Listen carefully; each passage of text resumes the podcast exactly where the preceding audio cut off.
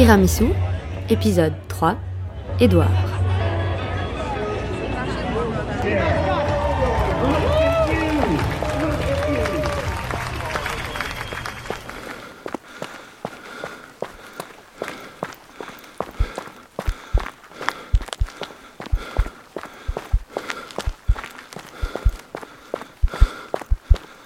Allez, allez, allez, vas-y, vas-y, encore un peu, encore un peu, montre-leur, montre-leur, montre-leur, prouve-le, prouve-le, prouve-le, vas-y, vas-y, dépasse-toi, dépasse-toi, montre-leur, montre-leur, montre-leur, vas-y, vas-y, encore un, encore un peu, t'es une gagnante, montre-leur, montre-leur, prouve-leur, montre-leur, prouve-leur, prouve-leur.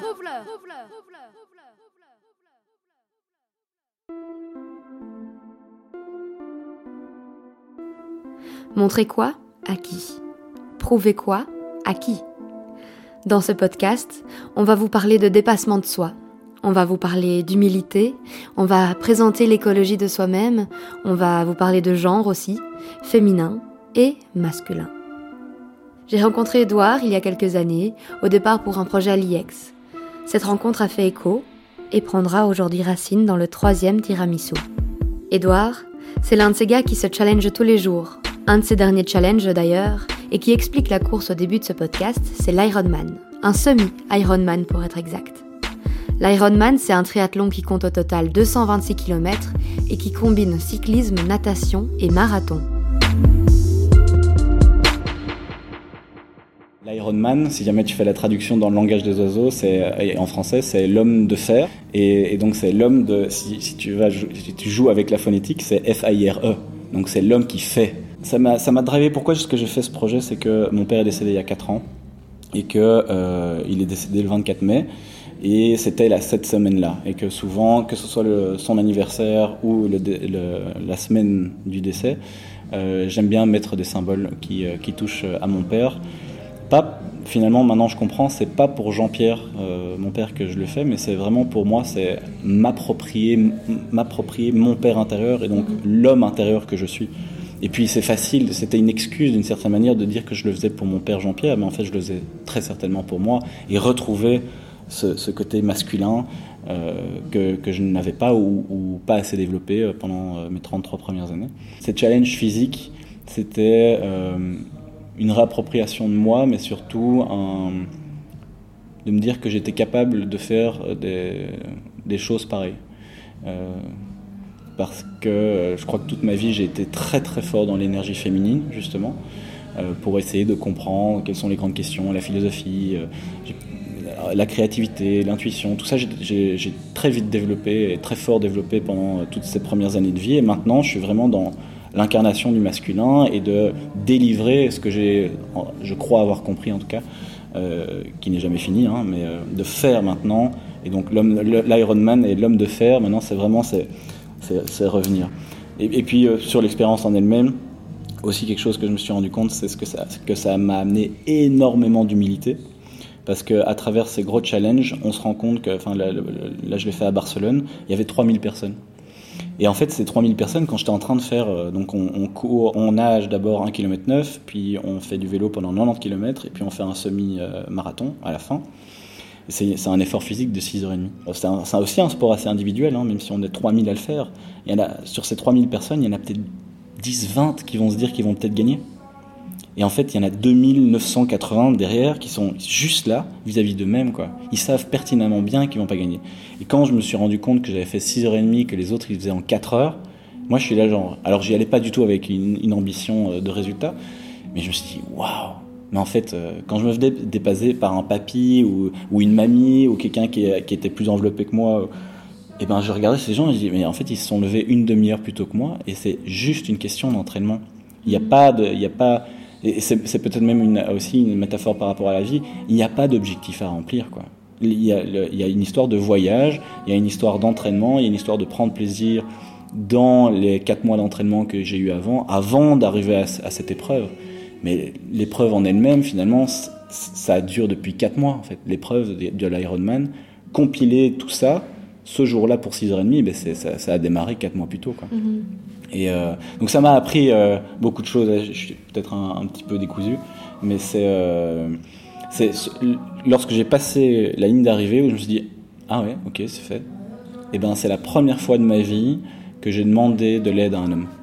La, manière dont je percevais mon manque d'humilité, c'était ok, mais en fait je peux tout faire, mais du coup je fais quoi? Et parce que l'Ironman c'est un, challenge, mais j'en ai fait plein d'autres. Et, euh, pour moi, ce semi-Ironman, c'était vraiment, j'avais l'impression que c'était euh, ce qui avait de plus difficile. Et, je l'ai fait en 4 mois. On m'avait dit que c'est impossible d'y arriver, qu'il fallait au moins 6 mois d'entraînement, etc. Surtout que je faisais pas vraiment de cardio avant. Et donc, tout ce challenge m'a motivé, motivé, motivé. Et puis je l'ai fait, ok, je l'ai fait quoi. Et donc, c'était où, elle est où la limite? Elle est où ma limite physique? Et du coup, j'étais un peu perdu. Juste après avoir euh, passé la ligne, hein, bon ben, qu'est-ce que, qu'est-ce que je fais quoi? Qu'est-ce que je fais dans ma vie quoi? Qui suis-je? Euh, Et, j'ai peut-être besoin de quelqu'un qui, me guide. On croit qu'on est quelqu'un parce qu'on a quelques followers sur Instagram alors qu'on est mais schnoll quoi. On est schnoll. Et, le fait de m'en être rendu compte après l'Ironman que personne, tout le monde s'en fout. Tout le monde s'en fout d'avoir réussi un Ironman ou pas quoi. Et moi je croyais que c'était incroyable. les Ironman euh, deux fois par semaine, hein, on s'en fout quoi. Et moi j'ai cru que j'allais devenir quelqu'un après Ironman. Euh, que dalle en fait. C'est l'humilité que ça m'a donné me permet aujourd'hui d'avoir des, projets euh, entrepreneuriaux plus ambitieux que ce que je pensais. Donc c'est voilà, c'est les vases communicants euh, et, retrouver l'essence même. Et plus je me retrouve à mon essence même, plus il y a des choses énormes qui, qui sont en train de, de pousser. J'ai cru à un moment que j'allais changer le monde.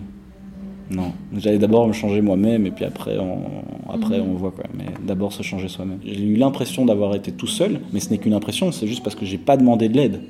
Et le jour de cet Ironman, j'ai demandé de l'aide de dire ok, ben, je fais quoi moi avec toutes mes cartes là euh, Parce qu'en fait, je, je, je, cours, je, cours, comme une, une, poule sans tête.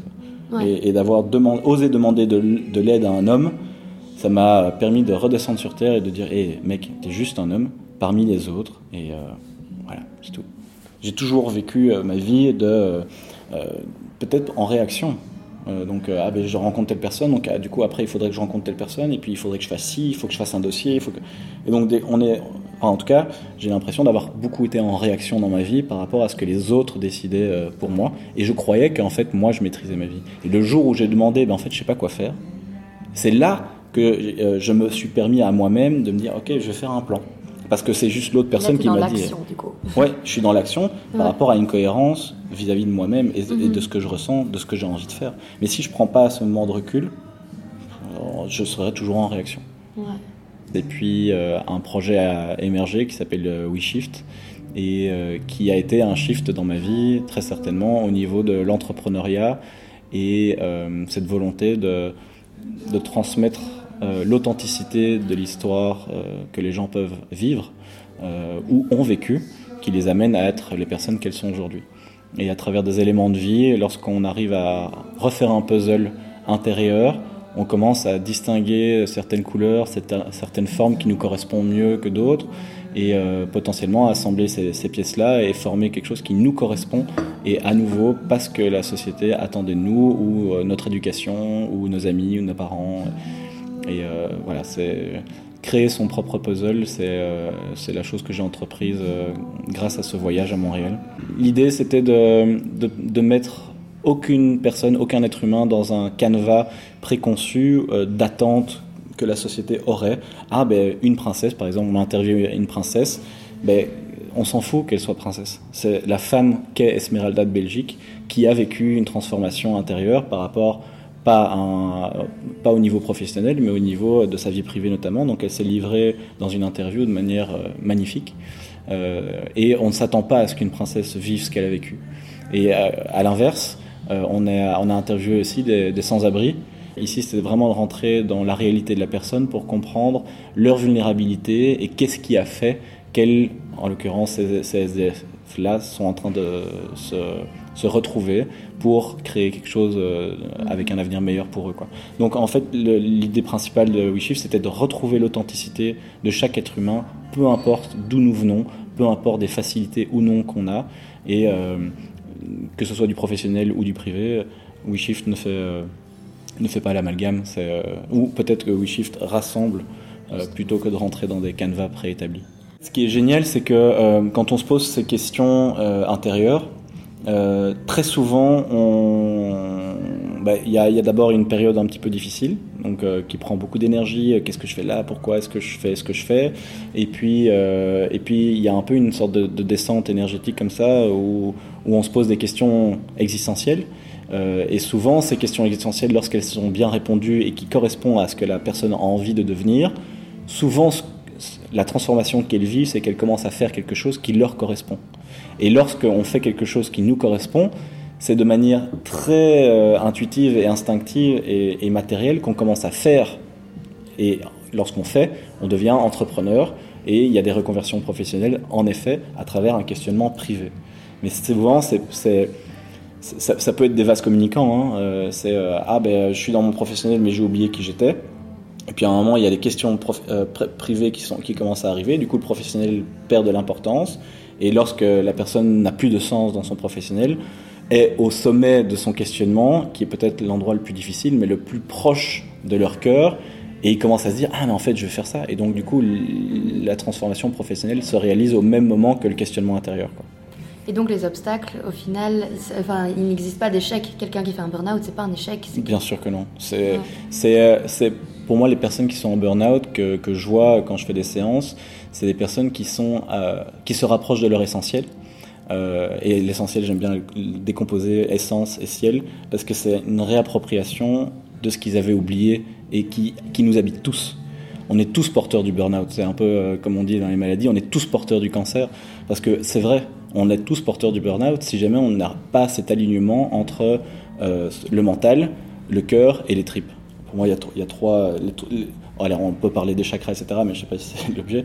Mais disons, ces trois, ces trois pôles, mental, cœur, trip, mhm. doivent être alignés. Et c'est, il faut prendre, enfin, une voie qui m'a euh, éveillé à qui j'étais, c'était de prendre le mental à part entière, de prendre le cœur de manière à part entière et de prendre les tripes à part entière. Et puis après, de se dire, tiens, ok, ben, le mental, qu'est-ce qu'il a besoin au niveau émotionnel? Qu'est-ce que l'émotionnel a besoin du mental? Et qu'est-ce que les tripes ont besoin avec tout ça?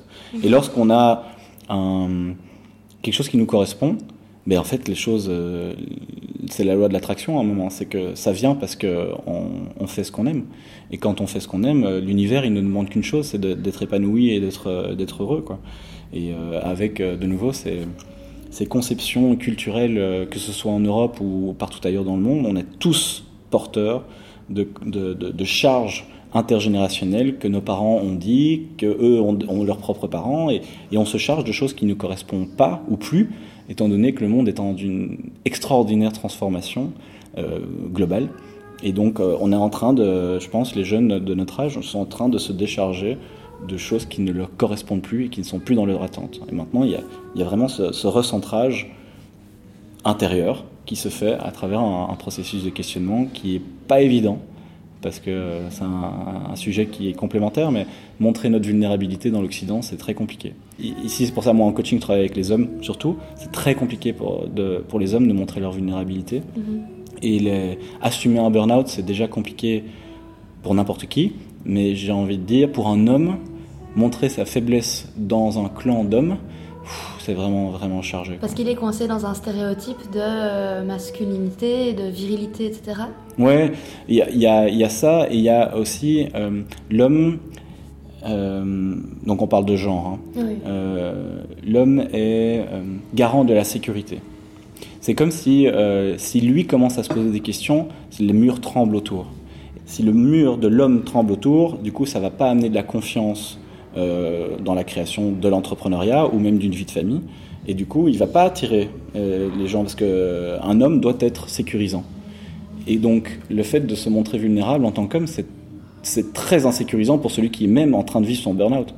Parce qu'il y a une pression telle de devoir tenir les murs alors que la maison est déjà, est déjà effondrée. Mm-hmm. Et quand ça s'effondre complètement, j'ai en tout cas l'impression que les burn-out sont beaucoup plus intenses. Et peut-être c'est une, une, lecture de pensée, mais plus intense chez les hommes parce que c'est, comme si la maison était tellement lourde à porter. Et puis reconstruire une maison tout aussi solide euh, est, un chemin euh, peut-être plus dur, mais de nouveau c'est parce que je suis un homme que je ne peux pas me mettre à la place d'une femme et que je, je travaille avec des hommes. mais reconstruire des fondations solides pour retrouver ce gage de sécurité inspirant dans lequel l'archétype de l'homme est au niveau culturel, c'est pas évident. Je crois que dans, notre société, il y a donc ce gage de sécurité qui, est l'homme et la femme, je veux dire, vient avec son énergie dans, la maison, mais c'est une image. Hein. Et donc l'homme doit ramener tout, ce monde matériel. Donc toucher l'émotionnel de l'homme, en plus de sa vulnérabilité, euh, on revient, je pense, à une ouverture en, comprenant, et c'est pour ça que je ne sais pas si je suis pour ou contre les mouvements féministes, mais néanmoins, je trouve que ça amène à ce que euh, on comprenne que aussi à l'intérieur de l'homme, il y a une part de féminin, non pas dans le genre, mais on est tous complémentaires. À l'intérieur, il y a du masculin, il y a du féminin. Le masculin, c'est tout ce qui ancre dans la matière, c'est tout ce qui amène la sécurité, c'est tout ce qui pousse avec l'action, et la femme, c'est tout ce qui est l'intuition, la créativité. Mais évidemment qu'un entrepreneur, un homme ou une femme, a une part de masculin et a une part de féminin en lui. Mhm. Il faut juste réharmoniser ça pour que ce soit cohérent et que, d'une part, comme de l'autre, l'homme ou la femme, puisse trouver un moment euh, de sérénité dans la construction de sa vie. Mais pour avoir ce moment de sécurité, euh, que ce soit un homme ou une femme, il faut euh, se dire tiens, ben, est-ce que je me sens bien dans la maison? Donc ça, c'est entre guillemets le, travail. Et puis l'homme derrière, c'est euh, tiens, est-ce que la maison est solide? L'homme, je pense, est, enfin c'est pas que je pense, après des lectures et des compréhensions, c'est l'homme est fort à l'extérieur et doit montrer qu'il est fort à l'extérieur alors qu'il est fragile à l'intérieur. Et la femme est, je pense, très puissante à l'intérieur et doit avoir cette sécurité extérieure. Et donc il y a une complémentarité à retrouver chez l'homme à l'intérieur, chez la femme à l'intérieur, pour qu'après il y ait une, osmose qui puisse se créer. Euh, et, je pense qu'une très belle vie de famille, c'est une complémentarité euh, des deux niveaux. Quoi. Mm-hmm. Et je me souviens que tu m'avais dit Be the change you want to be in the world. Mm-hmm. Est-ce que tu le penses toujours? Est-ce que c'est toujours ta philosophie? Oui. Euh, et de nouveau, plus sur l'intérieur que sur l'extérieur. Est-ce que le monde est foutu? Aujourd'hui, pas. Enfin, il y a des choses qui se passent. Mais dans ma réalité du quotidien, en Belgique, on, vit toujours, j'ai envie de dire, euh, sans malheureusement peut-être trop se poser de questions. Et c'est, je crois, là l'intérêt de se poser des questions, de ne pas se retrouver comme en Australie par exemple, euh, trop tard. En Belgique, on a encore l'occasion de se poser la question, de dire, ok, ben, écologiquement, mais de manière interne d'abord, qu'est-ce qui, me, qu'est-ce qui semble juste par rapport au monde qui commence à s'écrouler à l'extérieur? Et donc, comment est-ce que moi je peux être en adéquation avec ma tête, mon cœur et euh, mes tripes, de dire qu'est-ce que je fais? Je vois, on n'est on est plus dans euh, les, perspectives scientifiques mhm. euh, il y a 50 ans où on nous prévenait déjà. Maintenant, on le voit. Et donc, qu'est-ce que je fais? Le jour où on sera les maîtres de notre écologie intérieure, le monde, il ira très bien. La planète, elle est passée à travers plein de changements de civilisation, d'extinction, de trucs, etc. Alors oui, le jour où on arrêtera de se culpabiliser sur l'impact majeur que l'homme a par rapport à la nature et à, la planète, je suis convaincu qu'on va comprendre qu'en fait, il faut être écologique avec la planète.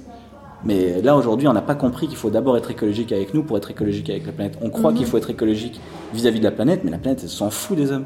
Ouais. Mais complet, hein. Elle s'en fout, elle s'en fout des animaux, elle s'en fout la planète en elle-même. C'est un, un, écosystème. en Australie, on voit qu'il y a déjà des pousses qui sont en train de renaître des incendies dans 10 ans, les arbres, la forêt, elle est repartie. Hein. Enfin, je dis ça, j'en sais rien au niveau des chiffres. mais, mais c'est déjà reparti. La vie cherche à s'exprimer. Et la que ce soit nous ou pas, euh, ouais, on verra. On fout quoi. Soyons bien et écologiques avec nous-mêmes. Et je suis convaincu que le futur va être extraordinaire.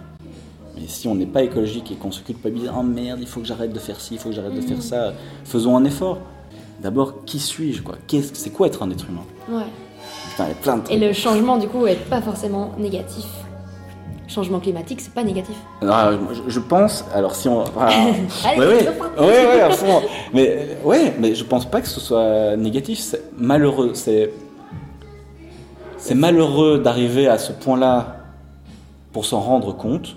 Mais je pense, par exemple, si on parle de l'écologie, le climat, ça va être un déclencheur pour rassembler les, peuples, les civilisations, euh, parce qu'on parle de plusieurs civilisations qui commencent à n'en faire qu'une, qui sera une civilisation planétaire, mhm. euh, où on va tous aller dans le même sens, dans l'écologie de la planète, mais euh, parce que les gens se transforment, et les millennials qui arrivent, eux, ils, commencent à se poser des questions très très tôt, ou plus tôt que nos parents sur qu'est-ce qui est écologique pour moi. Et écologique, c'est pas le truc vert, hein, c'est comment est-ce que je me sens bien avec moi-même.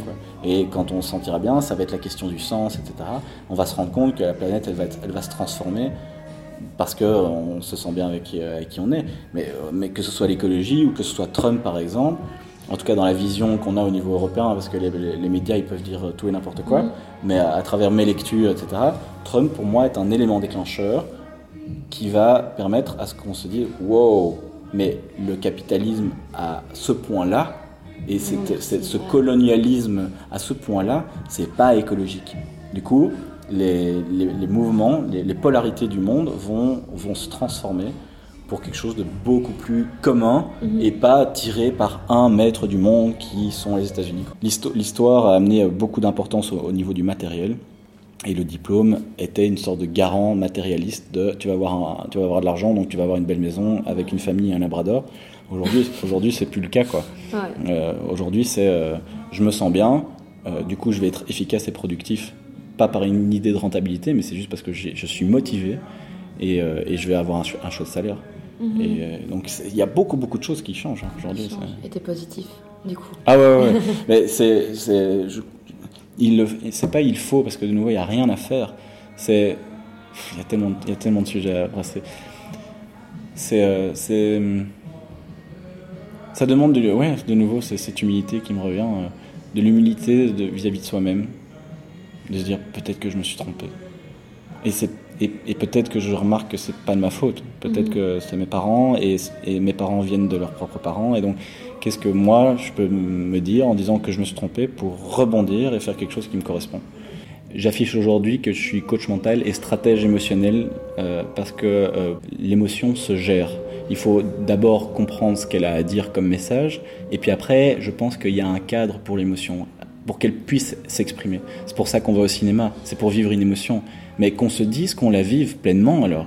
Pour, plutôt que de cacher en mode ah non je peux pas pleurer euh, devant un film c'est ridicule non c'est fait pour les musées c'est fait pour c'est un cadre c'est une stratégie émotionnelle à mettre en place pour qu'on puisse euh, s'exprimer et exprimer les émotions quoi le coach mental c'est justement de, de, mettre en stratégie des moments où l'émotion peut s'exprimer mm-hmm. et euh, et je pense que à la, mettre un cadre flexible autour de, de rites émotionnels, euh, ça permet à ce que euh, on puisse vraiment rentrer avec bienveillance en soi, de se dire ah ici je peux vivre mon émotion. C'est prévu. Tous les cadres ne sont pas euh, à même à, à, recevoir des émotions de colère, de joie, de, de, de, dégoût, enfin pour nommer tous les, en tout cas les émotions de base ouais. et, et, la peur. Mais parfois, c'est tellement chouette de pouvoir se dire Ah, j'ai peur. Quand on va faire un saut élastique, c'est prévu, on sait qu'on va avoir peur, c'est le but. Ben, qu'on mette le cadre émotionnel autour en disant Hey mec, tu peux avoir peur, tu vois. Euh, si tu as envie de faire, euh, je sais pas moi, du, de la boxe, etc., ben, c'est une énergie de, pour dégager la colère. C'est un cadre émotionnel. Euh, quand on va au cinéma voir un film de un drame, c'est un cadre pour l'émotion de la tristesse. Mais assumons-le, tu vois. Mhm. Il y, y, a des stratégies. On pas assez, selon toi Mais non, on n'assume pas. Tout est mélangé tout est mélangé. Donc à un moment, quand on, on, tout est mélangé et du coup on, ne sait pas où on peut vivre les émotions. Dans un cadre comme ici par exemple, tu as quelqu'un qui arrive en colère, tu vas te dire mais c'est pas vraiment le cadre, tu vois. Va, je sais pas moi, va, va, va, faire une école de théâtre. Là, c'est un cadre émotionnel, quoi. Où est-ce qu'on va exprimer nos émotions, quoi? Il n'y a, a, plus de cadre. Et donc, du coup, tout se mélange. Et, et, et ça mène euh, plein, plein, plein d'amalgames qui n'ont pas lieu d'être. C'est pas parce que quelqu'un est en colère une fois que c'est un colérique. Quoi. Et, et, même chose pour toutes les autres émotions. Mais si jamais on permettait à cette personne ou on guidait cette personne, tiens, à mon avis, ta, dose, ton, ton, vase communicant, ton vase de colère est un peu trop chargé. Comment est-ce que tu pourrais faire pour le vider? Ben, Peut-être la boxe, hein, c'est l'exemple basique, mm-hmm. euh, ben, ou, le, ou, le, théâtre ben, va faire euh, rééquilibrer en fait tout ça. Ouais mais donner cette possibilité à quelqu'un de pouvoir exprimer la colère. C'est tellement chargé en colère dans le monde, on n'ose pas exprimer la colère. Donc du coup, on se retrouve à être agressif au volant, parce que là, c'est pas nous, c'est la voiture. Ouais. Mais euh, quand quelqu'un klaxonne, moi je regarde aujourd'hui une personne qui klaxonne, qui par exemple prend sa priorité de droite, et, et je le vois pas ou j'en sais rien, et, elle prend sa priorité de droite, et puis elle, klaxonne, et tu sens qu'il tu sens qu'il y a une énergie de colère qui rayonne. Et, moi, je laisse passer, je fais, ok, vas-y, vas-y. La, la, colère exprimée au travers le klaxon, c'est l'exemple. Euh, c'est juste un gars qui dit Hé hey mec, j'ai droit à être là, c'est marqué dans le code, j'existe. S'il te plaît, est-ce que, tu, est-ce que tu me vois? C'est juste quelqu'un qui est en manque d'amour, tu vois. C'est Est-ce que tu me vois Est-ce que, tu, est-ce que tu m'aimes Tu vois? Et donc, du coup, euh, non, tu m'as pas vu, bah, klaxon et sa gueule et tout ça. Et, mais ça, c'est, juste un exemple. Mais après, tu as tous les exemples sur toutes les émotions, quoi. Et euh, dernière question qui me vient. J'y pensais en parlant avec Margot, en fait, qui me disait que voilà, elle, elle parlait de la peur et de l'amour, un peu comme dans sa conférence TED.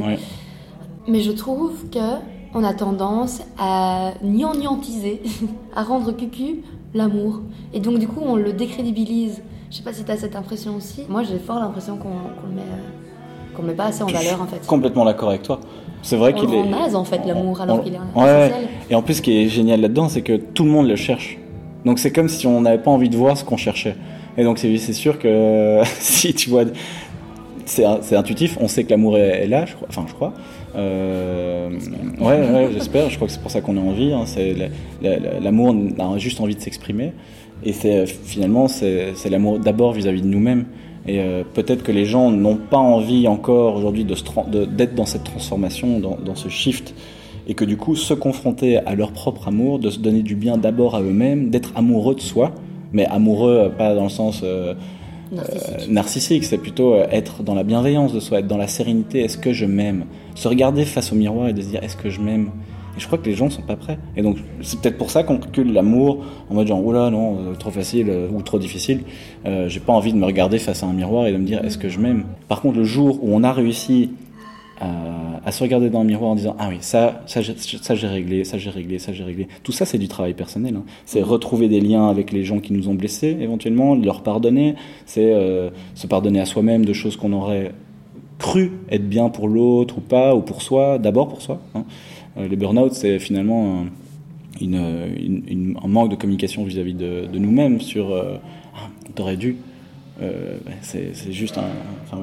et, donc se regarder euh, dans la glace et se dire je, je t'aime mon Dieu, c'est quelque chose de, pas évident. Et, je crois que c'est pour ça que les gens dans notre culture, en tout cas, l'évince ou l'écarte parce que c'est difficile de se regarder d'abord soi-même dans, dans, le miroir et se dire je t'aime avant de dire je t'aime à quelqu'un d'autre.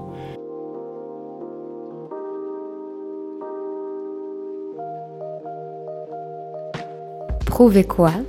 À qui? Eh bien, prouve à toi-même que tu t'aimes. Merci à Edouard pour cette énième rencontre, toujours enrichissante, qui part dans tous les sens, mais qui traite toujours de quelque chose qui me tient à cœur, l'essentiel. Et je rajouterai l'essentiel d'être nous-mêmes. Tiramisu revient dans un mois. D'ici là, regarde-toi et laisse-toi te dire à quel point tu es génial.